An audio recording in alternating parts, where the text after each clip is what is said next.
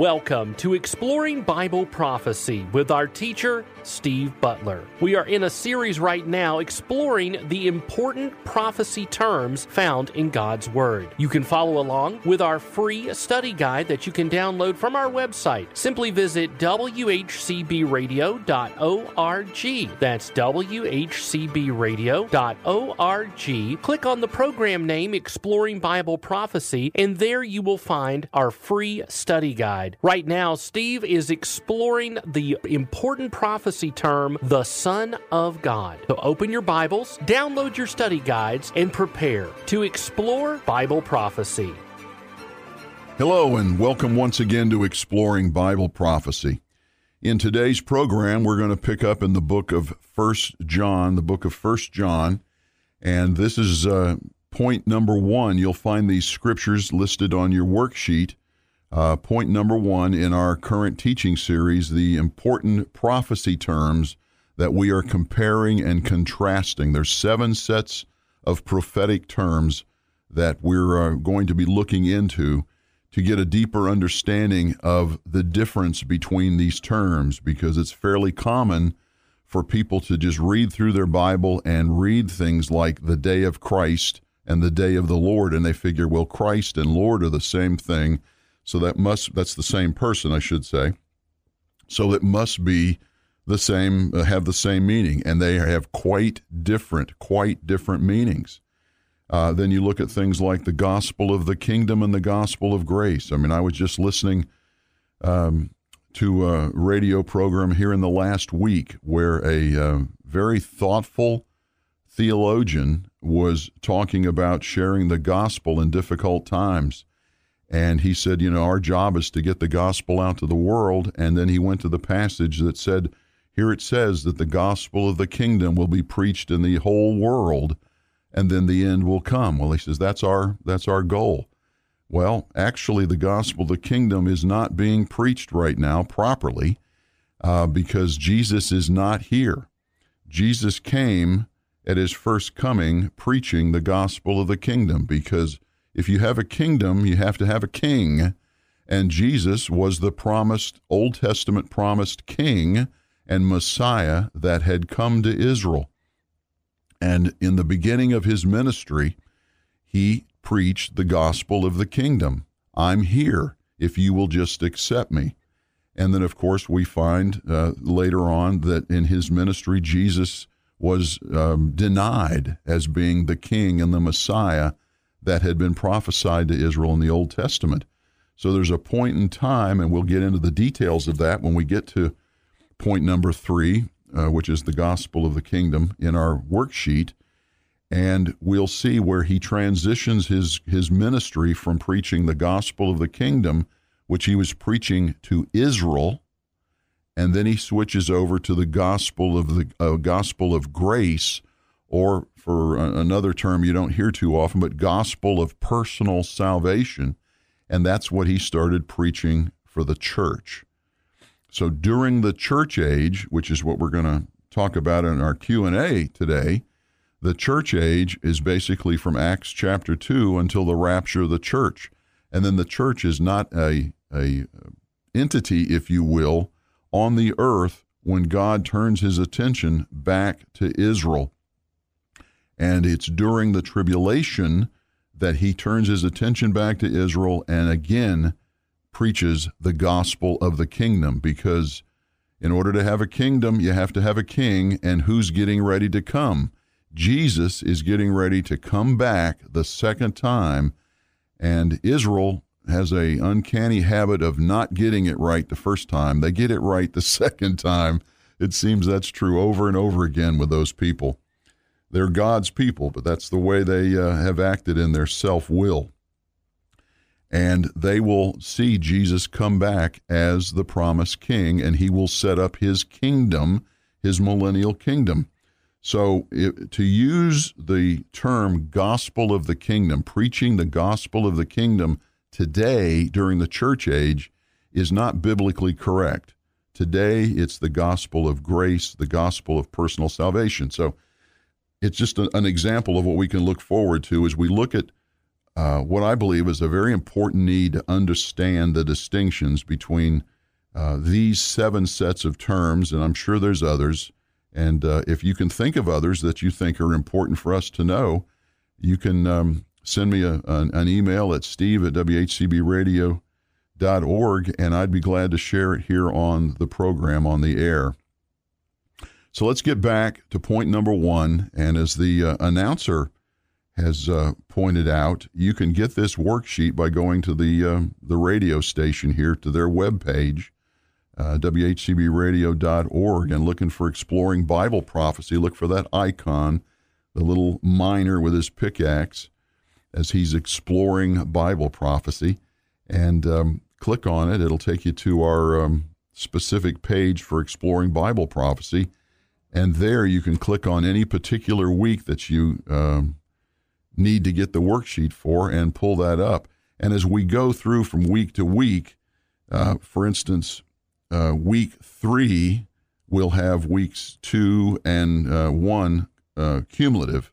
So the further you go along, the more you'll get all the scriptures. But whatever, however you wish to use it, I would highly recommend it because we've got a lot of scriptures. If you've been with us for a while, you know that if anything, we have a, well, there's no such thing as overloading scripture, I don't think, because every scripture is precious because it's God breathed. But we have a lot of scriptures because I think it's important that we use the Bible to understand uh, any particular point and um, only turn to man's writings as a second or third option, uh, but certainly never the first option. So we are in uh, First John, and I wanted to. Um, we're gonna actually. I said we would get into um, Second John, uh, but I want to go back because in order to understand Second John and what I want to point out there is I have to show you a couple of verses that we've already read in First John. So if you would, in your Bibles, uh, start looking for First John, and that's towards the end of your Bible. If you get into the the big book of Hebrews then you keep working to the right there, and you'll find um, James, and then you'll find uh, First and Second Peter. And when you get through First and Second Peter, the next book is going to be First John. We were in First John chapter three in our last couple of programs, and I wanted to point out a term that was used because it'll be it'll help us in understanding Second John. And in First John chapter 3 verse 7 it says little children make sure no one deceives you. And you see that a lot in the New Testament.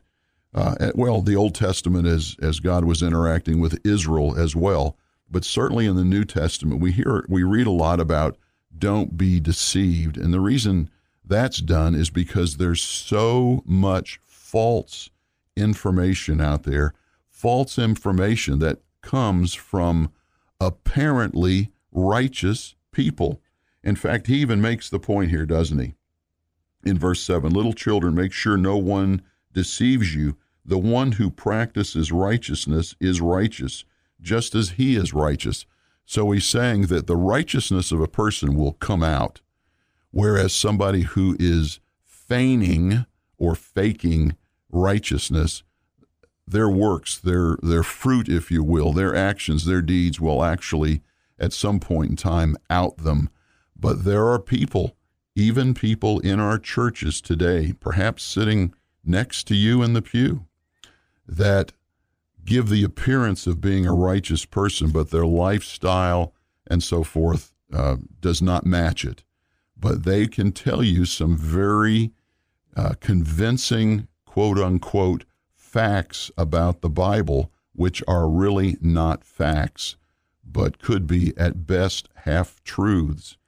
And in order not to fall for that, not to be caught up in these um, ear tickling phrases and terms and concepts that get you to move away from Christ, to move away from God, and actually ultimately get into the ways of darkness and of, of Satan. That can and does happen, unfortunately. So the admonition here in 1 John chapter 3 verse 7 is don't be deceived. Make sure no one deceives you. So I want to get that term deceived out there because we're going to see that here in a few moments in Second John. Then further on, I want to take you to um, 1 John chapter 5, and this is where we finished up last program in our Q&A. And in 1 John chapter 5, it says in verse 20, And we know that the Son of God has come. And I want to emphasize that. We know that the Son of God has come. When did he come? He came 2,000 years ago. He came the first time to set up his kingdom, and Israel denied him. So he's gone back to heaven, and he will stay in heaven until Israel professes him uh, as the one who comes in the name of the Lord. And that's um, the admonition he gives Israel. And you can actually find that in the book of Matthew, chapter 23, and it's verse 39. And Jesus specifically says, You, Israel, will not see me again until you say, Blessed is he who comes in the name of the Lord. And what's it going to take for Israel to make that statement? The tribulation. They're going to have to be brought to their literal and figurative knees during that horrible time called the tribulation. And there's going to be a remnant of Israelites in the nation of Israel or around the world, actually, that will come to a saving knowledge of Jesus Christ. And then Jesus says, I will come back. So he will not come back until that happens. But we know because we believe that Jesus Christ is the Son of God.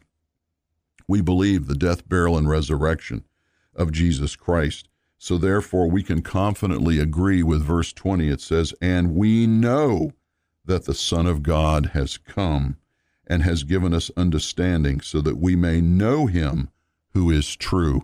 So there's that deceit. Not uh, do not be deceived. Well, if we know Jesus, if we know him through the word, then there's a very good chance that we will not be deceived because we have the truth. And the way people deceive you is because they assume you do not know the truth. You know, I've had um, my wife and I both at different times have answered the front door, and as you may have very well had the same experience, there are people there at the front door with big smiles on their face, and they want to talk to you about a false religion. And they assume that you do not know your Bible. And it's been our personal experience that when they come to the door, we recognize them right away for who they are. And we start sharing the good news with them from the Bible. And we've actually had them say, Oh, you know your Bible. And they turn around and leave. Because Satan hates the truth. False religions hate the truth of the Bible. And they prey on people that they pray, they P R E Y on people that they P R A Y do not know the word so that they can deceive them. So do not be deceived. We, we are not deceived because we know that the Son of God has come. Now, as that is a backdrop, I now want us to turn the page in your Bible to the next book, which is Second John. Remember that John wrote John, 1st, 2nd, 3rd John, and Revelation. So he was the second most prolific writer of the New Testament. And I want us to go to 2nd John, which is just 13 short verses, kind of like a, a, a Jude. And I want us to go to verse 7. And if you look on your, your worksheets there, we're going to read verses 7 through 11. Now, pay attention here because I'm, I'm guessing that a lot of you listening right now have had this experience. And I want you to see, because it might surprise you, uh, what God says versus what we do, because we want to share the good news with people. And God is saying, I want you to share the good news too, but I want you to know there's some restrictions. So let's look at uh, 2 John and let's look at um, verse 7. For many, there it is, for many deceivers have gone out into the world, those who do not acknowledge Jesus Christ as coming in the flesh. This is the deceiver and the antichrist. And of course, that's a lowercase a antichrist. Satan has antichrists available at any time because he is a created being like you and I are. Satan is a created being. He does not have the omniscient power the all knowing power that God the Father has, God the Son, God the Holy Spirit. So he has to plan for whenever Jesus might be coming back. Because the last thing Satan wants is for Jesus to come back. Because we know from the scriptures that when Jesus comes back, Satan knows that the individual, Jesus Christ, the Son of God, is back on the earth and he will kill Satan. He will destroy Satan. Satan doesn't want to be destroyed. He wants to do everything he can from keeping Jesus from coming back to the earth because this is Satan's earth. Satan got it when Adam and Eve lost dominion of the earth in the garden with the fall. So that's what's uh, that's what's happening here is there are deceivers out there that are trying to distort the truth, the, the word of God, the truth of God. And it says that these are the people that deny that Jesus came in the flesh. And I bring that point up because I take you back to First John, where we said, We know that the Son of God came in the flesh. But these are people that are deceiving us, saying he didn't come in the flesh. So watch what it says here, verse 8. We're in Second John and we're in verse 8 of the one chapter. Watch yourselves that you do not lose what we have accomplished, but that you may receive a full reward. So they're saying, persevere, persevere to the end that you might receive a full reward. When do you receive your rewards? You receive them as a believer at the Bema seat. You notice it doesn't say that you might be saved. You're already saved. You can't lose your salvation. What you have to look forward to are your rewards. So they're saying, watch yourself that you do not lose. In other words, don't stumble. Don't um, start uh, becoming lazy and moving away from God, moving away from God's word, but stay strong, stay perseverant. Look what verse 9 says. Anyone who goes too far and does not abide in the teaching of Christ does not have God. The one who abides in the teaching, he has both the Father and the Son. Verse 10 If anyone comes to you and does not bring this teaching, what is this teaching? That Jesus Christ came in the flesh, that it's the teachings of Christ that we should be focused on. And if you have the teachings of Christ, you have God. If you don't, then you don't have the Father or the Son. And if anybody comes to you and does not bring this teaching, look what it says do not receive him into your house, and do not give him a greeting. For the one who gives him a greeting participates in his evil deeds. So, do you, do you understand that? I, I preface this by talking about the experiences where my wife and I, either together or a lot of times individually, depending on the circumstances, have gone to the front door, and there are people there that are preaching that Jesus Christ did not come in the flesh. In other words, they do not recognize Jesus Christ as the Son of the living God. In fact, I've actually had cute little girls, in this one particular case, just look me in the eye and say, Yes, Jesus and Satan are brothers. These are people who do not bring the truth of God's word, and it says, Do not receive them into your house.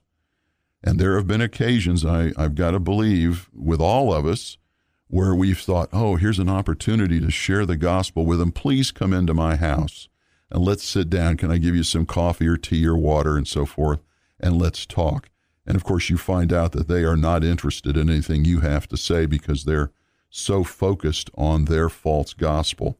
Well, it says don't do that because if you are a believer in Jesus Christ as the head of the household, and surely if your family is as well, but if you are the head of the household, you have a spiritual protective umbrella over your house, over your family because of your faith.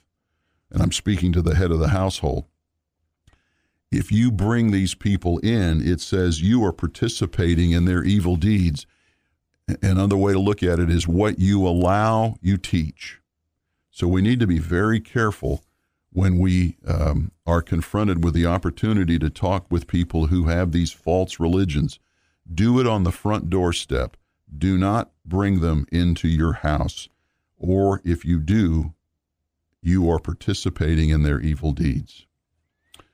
Okay, we're going to continue on with our study. We're going to get into some real meaty passage here in Matthew chapter 16 in our next uh, teaching portion, but right now we want to go to our Q&A portion as we do with every program and we want to continue on with a question that came from Rich having to do with the Holy Spirit being removed from the earth during the tribulation because when the earth is wrapped when the earth when the church is raptured out uh, right before the tribulation begins, the Holy Spirit indwells the church. So the inference is that there's no Holy Spirit on the earth.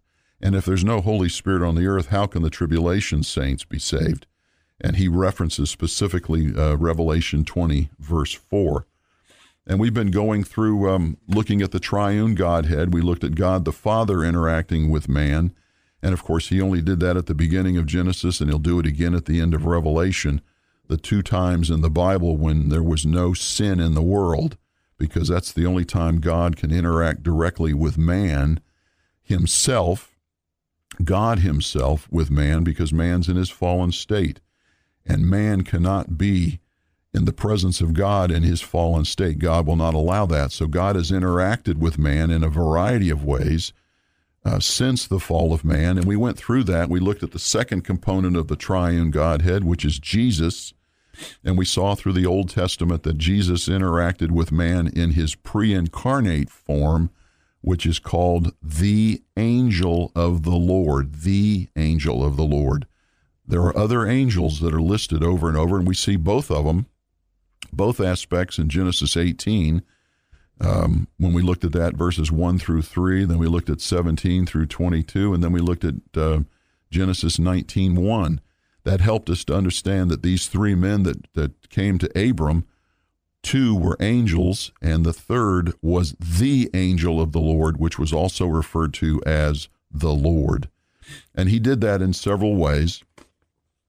And of course, God interacted through the Shekinah glory and the tabernacle and the temple and so forth. But in terms of man interacting uh, or a man like form interacting, it was the the angel of the Lord that did that a lot throughout the Old Testament.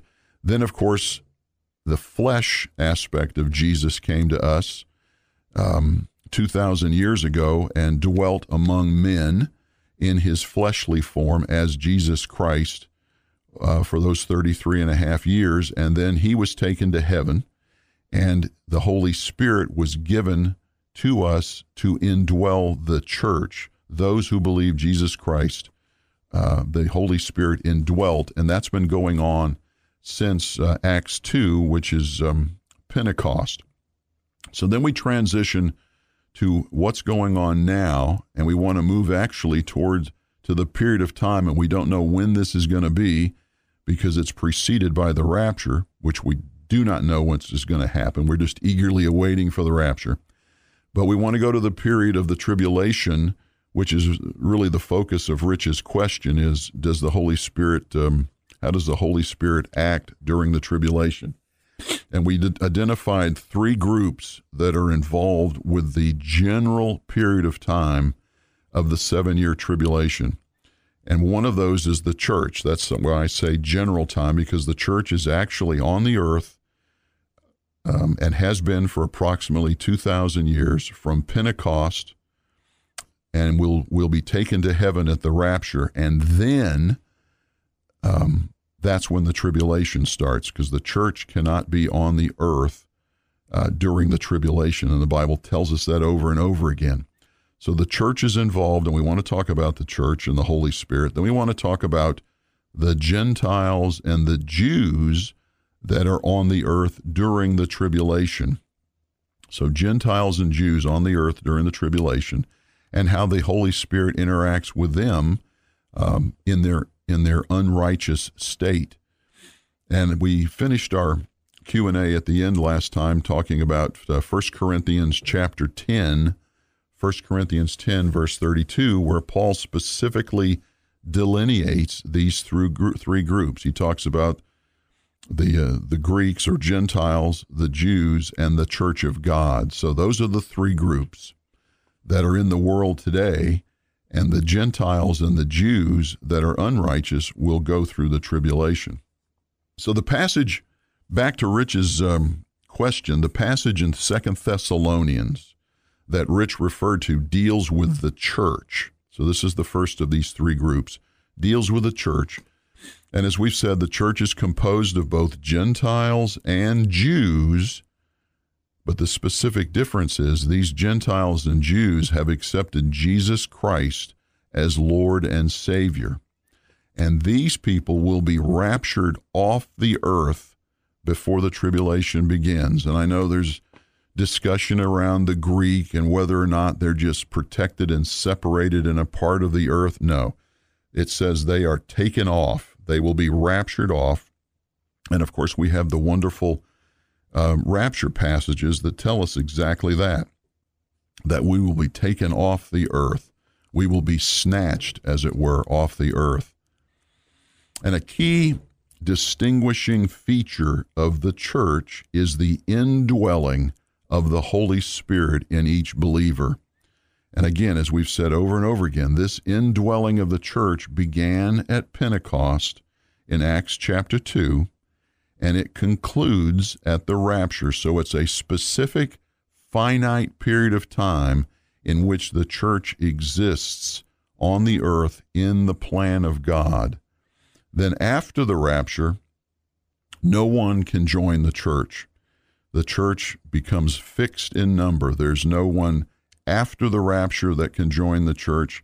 There is no birthing of uh, children, if you will, offspring of the church once the church is raptured in their glorified bodies.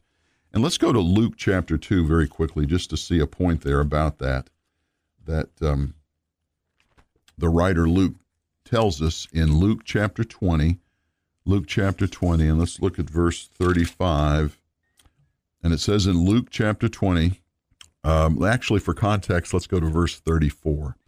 Jesus said to them, The sons of this age marry and are given in marriage. Verse 35. But those who are considered worthy to attain that age, the, the next age, and the resurrection from the dead, neither marry nor are given in marriage, for they cannot even die any more because they are like angels and the sons of God, uh, and, and are sons of God, being sons of the resurrection. So there you see the term Son of God, and you see that it's the church that, once it's resurrected in its glorified body, will not marry, nor give in marriage, nor will have children. It's a fixed uh, entity called the church. We will continue this talking about the church in our next Q&A so, in the meantime, remember if we don't talk again, I'll be seeing you in the air. Thank you for joining us on this edition of Exploring Bible Prophecy. Exploring Bible Prophecy is a production of WHCB. Learn more at WHCBradio.org.